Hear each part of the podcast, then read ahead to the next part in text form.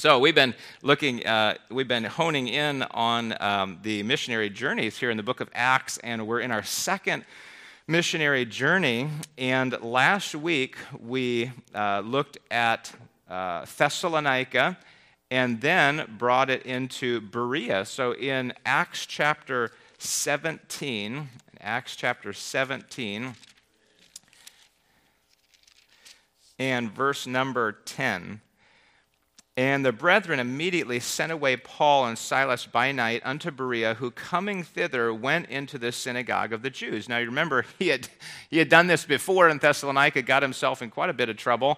Um, and still, this was his manner to go to the, to the um, synagogue first. We talked about that last week, and I thought that was a neat discussion. Uh, why was it his manner to go to the synagogue? We um, had some good thoughts there, and I appreciate your feedback. And, uh, and that is a good discussion to have. But then it says in verse number 11, these were more noble than those in Thessalonica. In that they received the word with all readiness of mind and searched the scriptures daily whether those things were so. Therefore, many of them believed, also of honorable women, which were Greeks, and of men not a few. And then we see in verse 13 that those, those uh, rabble rousers from Thessalonica found out about what was going on in Berea and they came and stirred up the people again. But uh, uh, it's interesting when you consider this idea, these were more noble than those in Thessalonica. The word is literally well born. We, we, we, get that idea that somebody who's well bred, who's uh, a part of, even in our English, we understand the concept of nobility. Nobility. Um, and as I looked that up, you know, it, the dictionary sees two aspects to that. Number one, social status, okay, the nobility that was just sort of a privileged class, but it also refers to uh, uh, character qualities.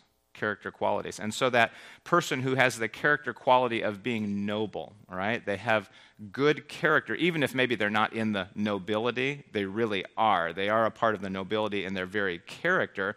So we understand that idea of being well born, of having uh, characteristics of being, the characteristic of being noble, but uh, it's literally the word is well born, as it were, and he describes the people in Berea this way. He says that they were, these were more well born than those in Thessalonica. And then he gives a description of why he says that. What, what, what stood out about them that made him characterize these believers uh, this way? Well, he says, um, these were more noble than those in Thessalonica, in that, what? There was two things. They received the word with all readiness of mind. Okay, so they listened to what Paul was saying. They were ready. Okay, they were wanting to pick it up. They were, they were eager to learn. And yet, the flip side of that, and searched the scriptures daily whether those things were so. Um, so they not only received what he said, but they didn't, they didn't just go, oh, well, that's cool. Yeah, sure, whatever. Yeah, we'll follow it. We'll, uh, we'll swallow that and just whatever you say. No, they were going to check up on Saul, Paul himself. Why? Because what was Paul doing? As we talked about, um, when he went into a synagogue, he was appealing to people who already had a scriptural basis. These were people who were supposed to be familiar with the Hebrew Old Testament. And so, as he's making arguments out of the Hebrew Old Testament, guess what? They have recourse to go back, open the scrolls, and say, well, let me reread that again. Is that what he was saying? Is he making a proper application? Is that. Does the, do the scriptures allow for what this man is saying? And they're searching the scriptures whether what he's saying is actually true. And I think this is very uh, very important. Um, how many times uh, do we, uh, we asked the question um, last week, how many times do we accept a statement without researching the details to determine the validity of the case?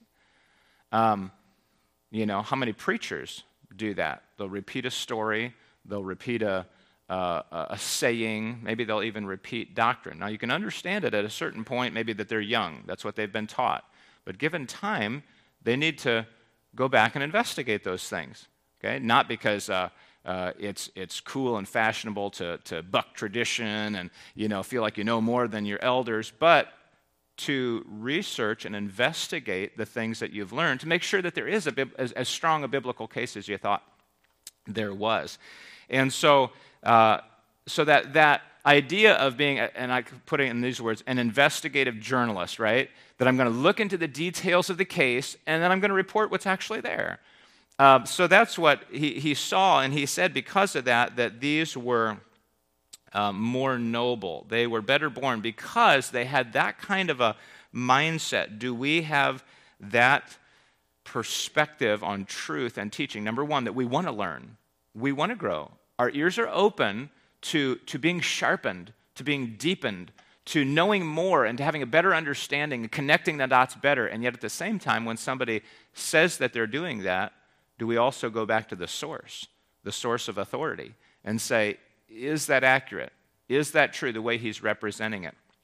Um, obviously, we're human. Everybody is human. So they're prone to error, okay, or prone to, uh, what would we say, maybe a weakness in communication, right? And so it's the, the job of the communicator to find the best way to communicate a truth. And so sometimes maybe someone says something like, um, and, and then you question them on it, and they go, you know, maybe that wasn't the best way to say that, what I was saying. Um, let me, here's a different, here's a better word. Here's a better way to say that. Okay, that's the honing uh, of, the, of the communicator.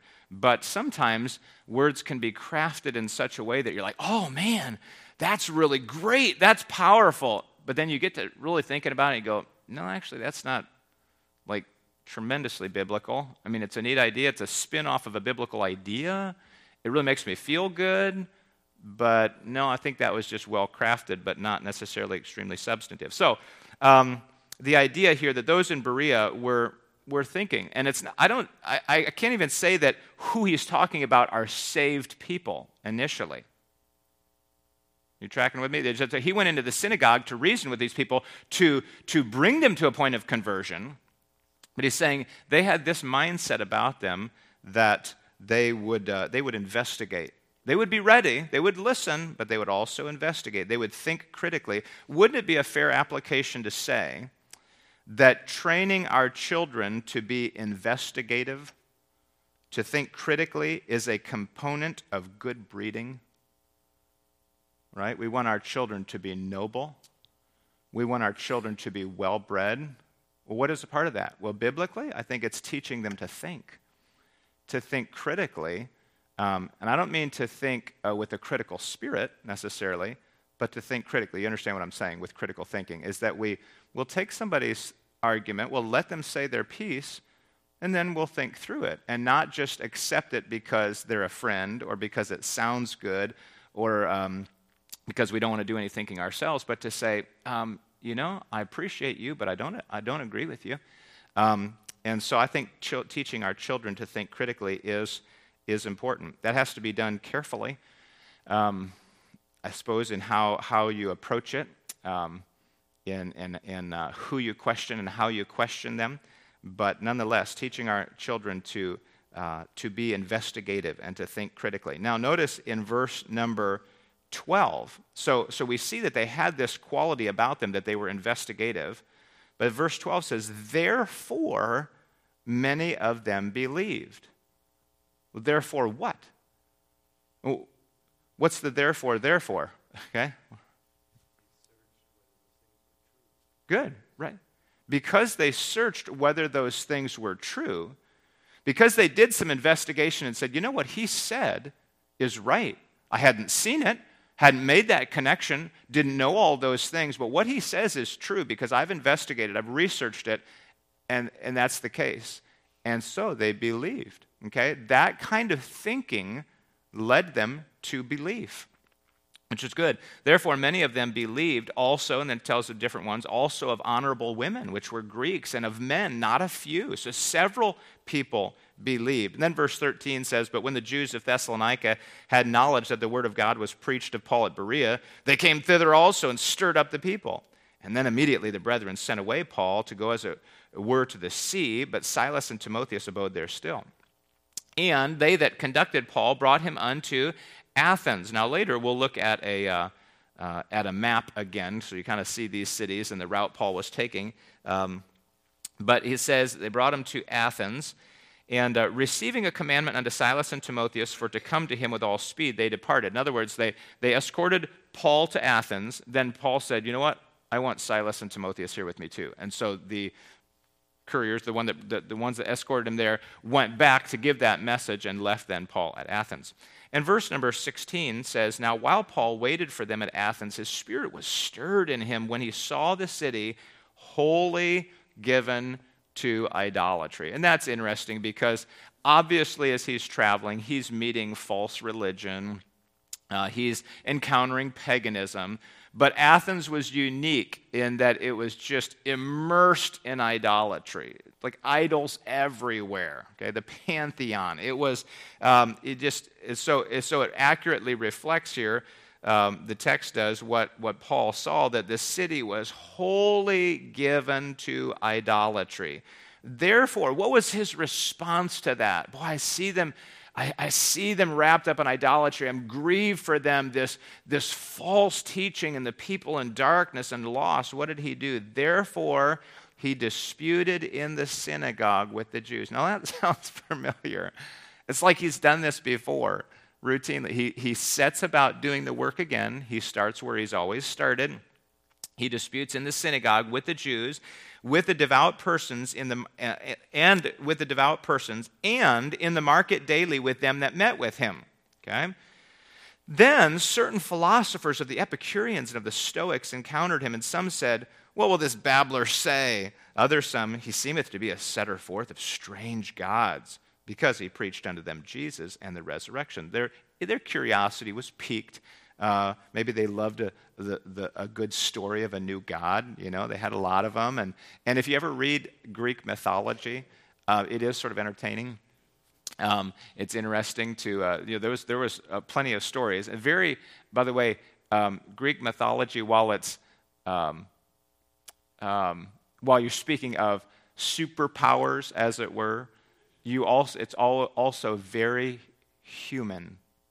Do you know what I mean by that? the, the characters are very human. Um, in other words, you don't, in, in, it seems that in Greek mythology, um, I, I'm not sure that there's any God that's actually almighty, that's impervious to any attack. It's, a, oh man, this, this God was conned by this God and this God stole this God's daughter.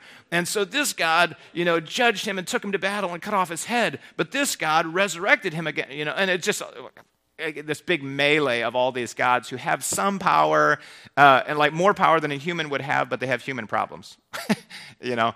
Um, and so it's, it's interesting to read. But uh, apparently their, their interest was piqued by whatever Paul was saying. Who, who is this? This was foreign to them. And uh, so, verse 19, they took him and brought him unto Areopagus, saying, May we know what this new doctrine whereof thou speakest is. Wow, interesting opportunity that now they say they actually give him a forum, if you will. They give a, a platform and ask him, hey, tell us more about what you're saying. For thou bringest certain strange things to our ears. We would know, therefore, what these things mean. For all the Athenians and strangers uh, which were there spent their time in nothing else but either to tell or to hear some new thing. That's interesting, isn't it? What defines a society? You know, what, what characterizes the people of a city? What, what would characterize the people of Clark County? What would characterize Americans? Okay, now, that would be, would be kind of hard, I know, because you're talking about hundreds of millions of people. Um, you know, but we, we, might, we might categorize certain generations, right? Gen X, Gen Y, Gen Z. Um, what's the, there's millennials, but um, after Gen Z, I just read this recently. Anybody know what's after Gen Z? I can't remember what they call them, uh, the newest generation. Anyway, we categorize um, generations a certain certain way. Baby boomers, right? Yeah. Uh, not not the most recent one, but yes, that was back there. And uh, what's that? we will not repeat that for sake of live stream. No, no. Somebody said idiots, but we're that. Uh, anyway, anyway. So they, they, they, we identify them different ways, different things. Um, but it says those people here in Athens, uh, they spent their time in just hearing or telling some new thing. It's kind of like there's just the big old gossip train. You know, everybody just love, oh, oh, oh. Uh, and there is something when, when you have something new to share. Can anybody relate with me on this? When you have something new to share that nobody else knows, there's like a sense of power there. Um, like, it, it just, and it, it, attracts attention to you. Like, uh, it, you can tell something to your kids. Oh, uh, hey, on Saturday we're going to do this. Oh, hey guys, guys, on Saturday we're going to, you know, we got to be the, we got to be the megaphone here because I know this stuff that you don't know anyway, it's an interesting uh, description of, uh, of Athens here. So they spent their time, they wanted to hear these things. Now, were they eager like the Bereans to learn, to hear, and investigate? I doubt it. Because they were so philosophical and so, um, so prone to loving the gossip and wanting a new God and, and thinking through these things, was it that they're the same readiness to hear? Um, I tend to doubt it and you'll, uh, you'll see what the response was here shortly. Um, but I wanted, let's see, it says, Then Paul stood in the midst of Mars Hill. I say, wait, wait, Mars Hill, why is it Mars Hill? Well, earlier it was called Areopagus. Well, um, according to one source, this hill belonged, according to them, remember, we're in Athens here, okay, the place of many gods. This hill belonged to Ares or Mars and was called Mars Hill. So called because as the story went, part of the mythology. Mars, having slain Halirrhothius, son of Neptune, for the attempted violation of his daughter Elisippe, was tried for the murder here before 12 gods as judges. This place was the location where the judges convened, who, appointed, by appointment of Solon, had jurisdiction of capital offenses as willful murder, arson, poisoning, malicious wounding, and breach of established religious usage. so, anyway, in their, in their usage, this is where this kind of tribunal of the gods had happened. And, uh, and it was connected to Mars, the god Mars, hence it was Mars Hill, okay? Um, and so he, he's standing here now on Mars Hill, and he says, and here's this, uh, this well known sermon Ye men of Athens, verse 22. I perceive that in all things ye are too superstitious. For as I passed by and beheld your devotions, I found an altar with this inscription to the unknown God. For all the gods that they had, they had an altar to the unknown God. Whom therefore ye ignorantly worship, him declare I unto you. Interesting foothold that he found right there to say, you at least recognize, uh, you, you know a little bit of what you don't know, and you recognize that maybe there's a God out there that you don't know, and that's the one I'm going to tell you about, okay? Nice entrance, Paul, okay? Uh, God that made the world and all things therein. So he immediately uh, presents him as the creator God, seeing that he is Lord of heaven and earth, okay, so he is sovereign above all these things, dwelleth not in temples made with hands, neither is worshipped with men's hands as though he needed anything, seeing he giveth to all life and breath and all things. Can you see him setting up the supremacy of, if you will, the unknown God? He's the creator. He's outside of being boxed in by a temple, pantheon, idols. You know, it doesn't need men's hands. He doesn't need anything. In fact, he gives you life and breath and all things. Um, verse 26 and hath made of one blood all nations of men for to dwell on all the face of the earth. And you see that's the answer to racism, by the way, right? Um, that there aren't different races. There's the human race, okay? That we're all made of one blood. There's different skin colors, but what does that matter? That's just the color of our skin. You know, that'd be like, uh, you know, segregating people over the color of their eyes, right? Or, um, or how long their fingernails were. I mean, it's just, it's, it's, but, but he says he's made of one blood all nations of men for to dwell on all the face of the earth, and hath determined the times before appointed and the bounds of their habitation, that they should seek the Lord, if haply they might feel after him and find him, though he be not far from every one of us. For in him we live and move and have our being. Now, I have to imagine that if you have an idea of Greek gods, that concept is a little bit interesting and it really sets up the supremacy and the all encompassing nature, you know, that, that within God, essentially, nothing is outside of his purview and his creation and things like you understand what i'm saying? That uh, here you've got this, this god of fire over here and this god of tempest over here and the god of crops over here and you sort of appeal to them as a as a, an outside agent to maybe work on your behalf but then to realize that this one true god we're all like operating inside of him for in him we live and move and have our being. We, we can't escape him. He is always there, he's always present. And, um, and so he says, um, verse 28 For in him we live and move and have our being, as certain of your own poets have said, for we are also his offspring. For as much then as we are the offspring of God, we ought not to think that the Godhead is like unto gold or silver or stone graven by art and man's device. So he attacks the concept of a, an idol. And the times of this ignorance God winked at, but, uh, but now commandeth all men everywhere to repent, to change their mind, because he hath appointed a day in which uh, in the which he will judge the world in righteousness by that man whom he hath ordained. So far, he's got their attention. Whereof he hath given assurance unto all men, in that he hath raised him from the dead. And when they heard of the resurrection of the dead, some mocked. And others said, well, We'll hear thee again of this matter. So Paul departed from among them. Well, what was the response? Some said, Okay, okay, now I've, I've heard enough. That's enough. Resurrection, you get, no, that's too far. I can't, I can't take any more. I'm done. Others were like, hmm, let me stew on that and we'll, we'll hear you again sometime. Yeah, that was a good part one there, Paul, or whatever. And, uh, but notice what it says, verse 33. So Paul departed from among them. Howbeit certain men clave unto him and believed, among, uh, among the which was Dionysius the Areopagite and a woman named Damaris and others with him. Now, it's interesting. Why does Luke mention these two? Um, the first one makes more sense. Because if you understand um, Areopagus and kind of what it was to them as a culture, um, the fact that Dionysius was an Areopagite, if I could put it this way, he was essentially an official he was, um, he was a judge, if you will. So it's like, it would be like, in some ways, arguing the case for God before, um, maybe this is too much, but the, before the Supreme Court and a mass of people. Okay? And you walk away, and people scoff, ah, I can't hear the resurrection. Oh, we'll hear you again later. Uh, and after the whole debate, one of the Supreme Court justices walks up and says, I believe that.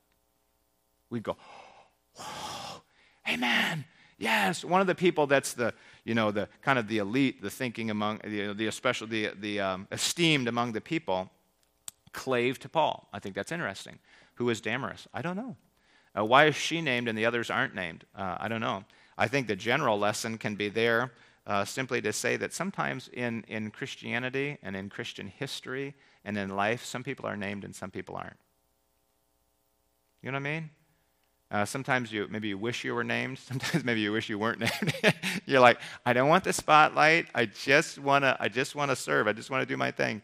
Um, for some reason, Luke mentions Damaris and uh, and others with him. Okay, there was others with them that clave unto Paul. Um, and then it says, after these things, chapter 18, after these things, Paul departed from Athens and came to Corinth. Now, my pastors made the uh, statement before that um, there wasn't a church there. We don't necessarily, that we know there was believers. Was a church set up? It doesn't really say specifically that there was. He didn't write, he didn't write later to a church in Athens. He wrote to a church in uh, Thessalonica and in Philippi and in Corinth and in Ephesus, but he didn't write to a church in, in Athens. Um, I don't know. Does that mean that there wasn't a church there? What, what happened to those believers? We don't, uh, we don't know at this point, but we move into chapter number uh, 18. And uh, he goes from here. He says, After these things, Paul departed from Athens and came to Corinth. Came to Corinth and found a certain Jew named Aquila, born in Pontus, lately come from Italy, with his wife Priscilla. And notice the cultural uh, that, that Luke uh, interjects this, uh, this historical account here, because that Claudius had commanded that all Jews depart from Rome. Well, that's interesting. So these people had, had, had lived in Italy, essentially in Rome, apparently, but because of an edict that they had to flee Rome, here they are in Corinth. Um, interesting. And he uh, came unto them, and because he was of the same craft, he abode with them and wrought, for by their occupation they were tent makers. So there we learned that Paul somehow had picked up the craft of tent making. Okay, imagine that was pretty, uh, pretty uh, tedious work. And uh, because he was of the same craft as Aquila and Priscilla, he, uh, he stuck with them for a while. And verse 4 now in Corinth, he reasoned in the synagogue every Sabbath and persuaded the Jews and the Greeks. Now, this is like maybe the fourth time we've seen this, that again, this is his manner. He goes to the synagogue, he persuades the Jews and the Greeks. And when Silas, and by the way, how does he, again, just kind of, hopefully I'm not beating a dead horse here, but how do you persuade somebody? I know, you get up, and you sweat and you spit and you yell and you scream and you tell people, you just tell people, this is the truth because I said so. And then you persuade them, right?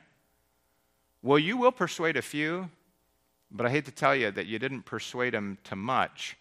And it's a kind of follower that is, um, it's immature at best, okay?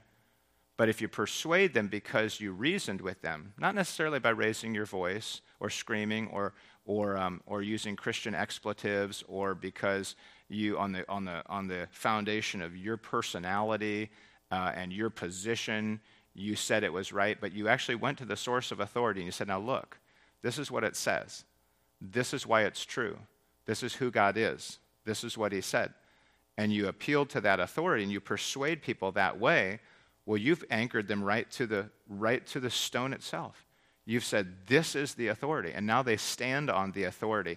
So, and I know Paul did that, okay? That Paul persuaded people by using the truth and by appealing to the scriptures and by getting them to reason and say, look, look, think, God gave you a brain, and we take this thing that we know about God over here that He's already revealed to us from generations past, and now he's revealed it in somebody that he proved in multiplied ways was the fulfillment of this prophecy. God has done it. Okay, so he's using their reason and, and the scriptures and the truth.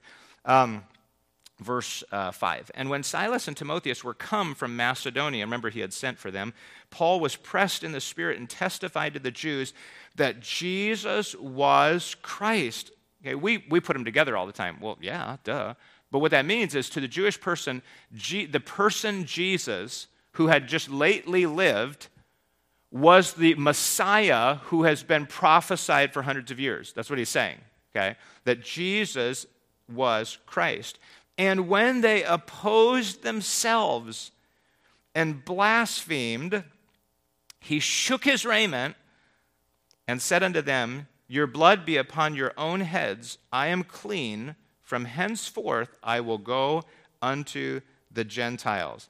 Well, this is interesting. He, he shakes his raiment. What does that mean? Hold your place here and go back to Nehemiah 5. Nehemiah 5, maybe speaking to a similar, um, a similar uh, custom, if you will.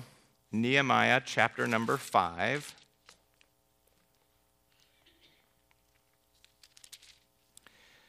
Now, of course, in Nehemiah, we're talking well before, we're talking post captivity.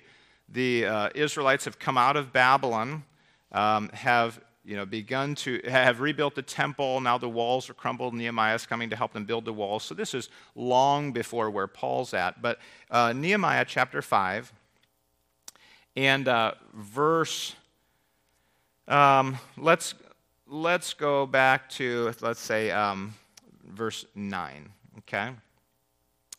Also, I said, It is not good that ye do. Ought ye not to walk in the fear of our God because of the reproach of the heathen, our enemies?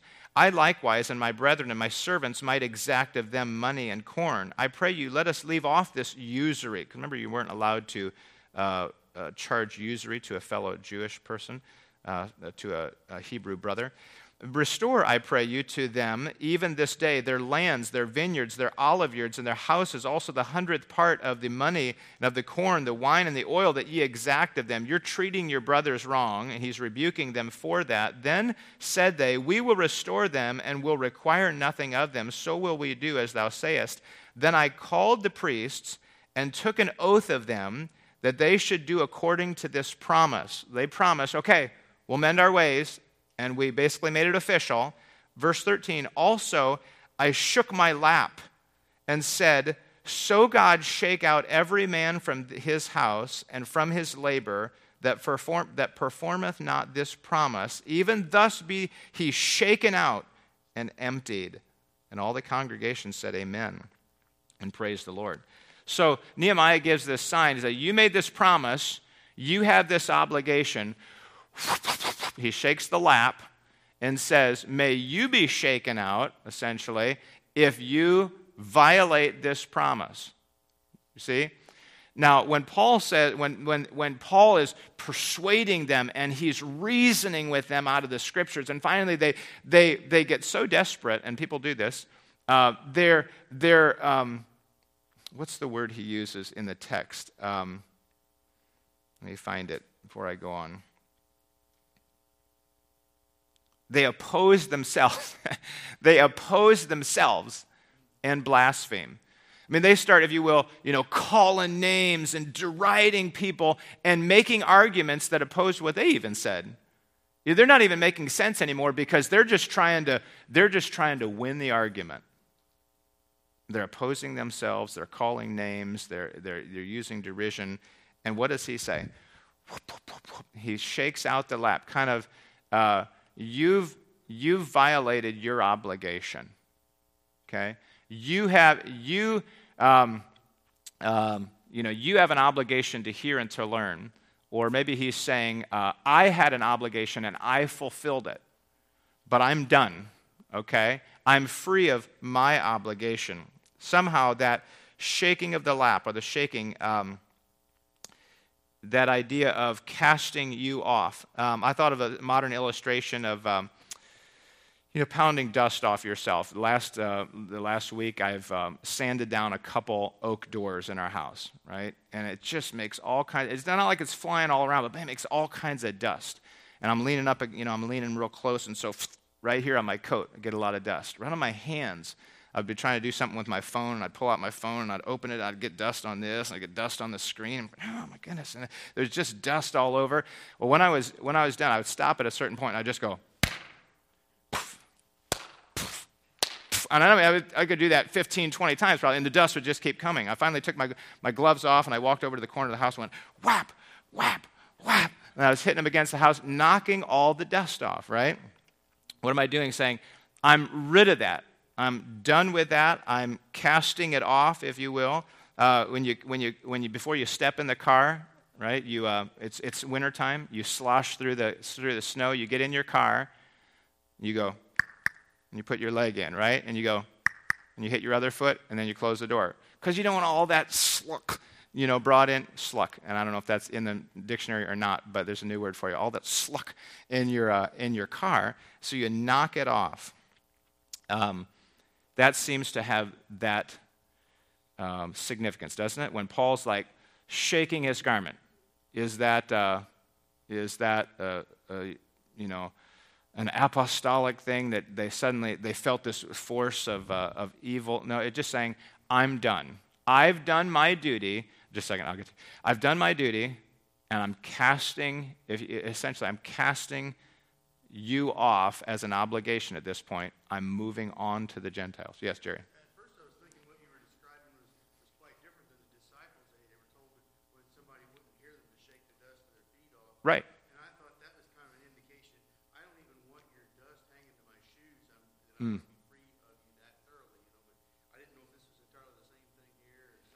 And that's a good question. And that, yes, the, the, uh, the, as the disciples shook the dust off of their sandals when they would leave a city if they had rejected the disciples, I think it is a similar thing.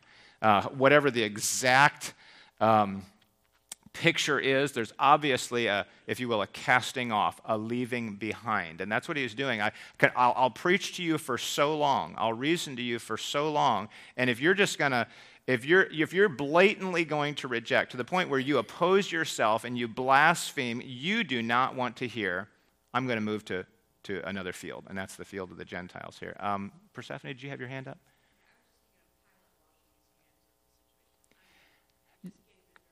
Good. Inter- Good. And so Persephone mentions that Pilate washed his hands, remember, before the crucifixion. It, what was it? An emblematic saying, I'm clean of this. This is your fault. It's on you. That's exactly uh, what it was. Now, was it on Pilate? Yeah. But I mean, uh, in, in, some ways. But, uh, but emblematically, he was saying, It's on you now. And they're like, Yeah, let it be on us and on our kids. Yeah, we'll take it. We'll take it. Um, yeah, good point. I appreciate that. Now, look at, um, as we get down in the text a little further, he says, um, and he departed. Th- so he said, I will go unto the Gentiles. And he departed thence and entered into a certain man's house named Justus, one that worshipped God, whose house joined hard to the synagogue. And Crispus, the chief ruler of the synagogue, believed on the Lord with all his house.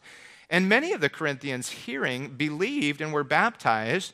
Then spake the Lord to Paul in the night by a vision Be not afraid, but speak and hold not thy peace.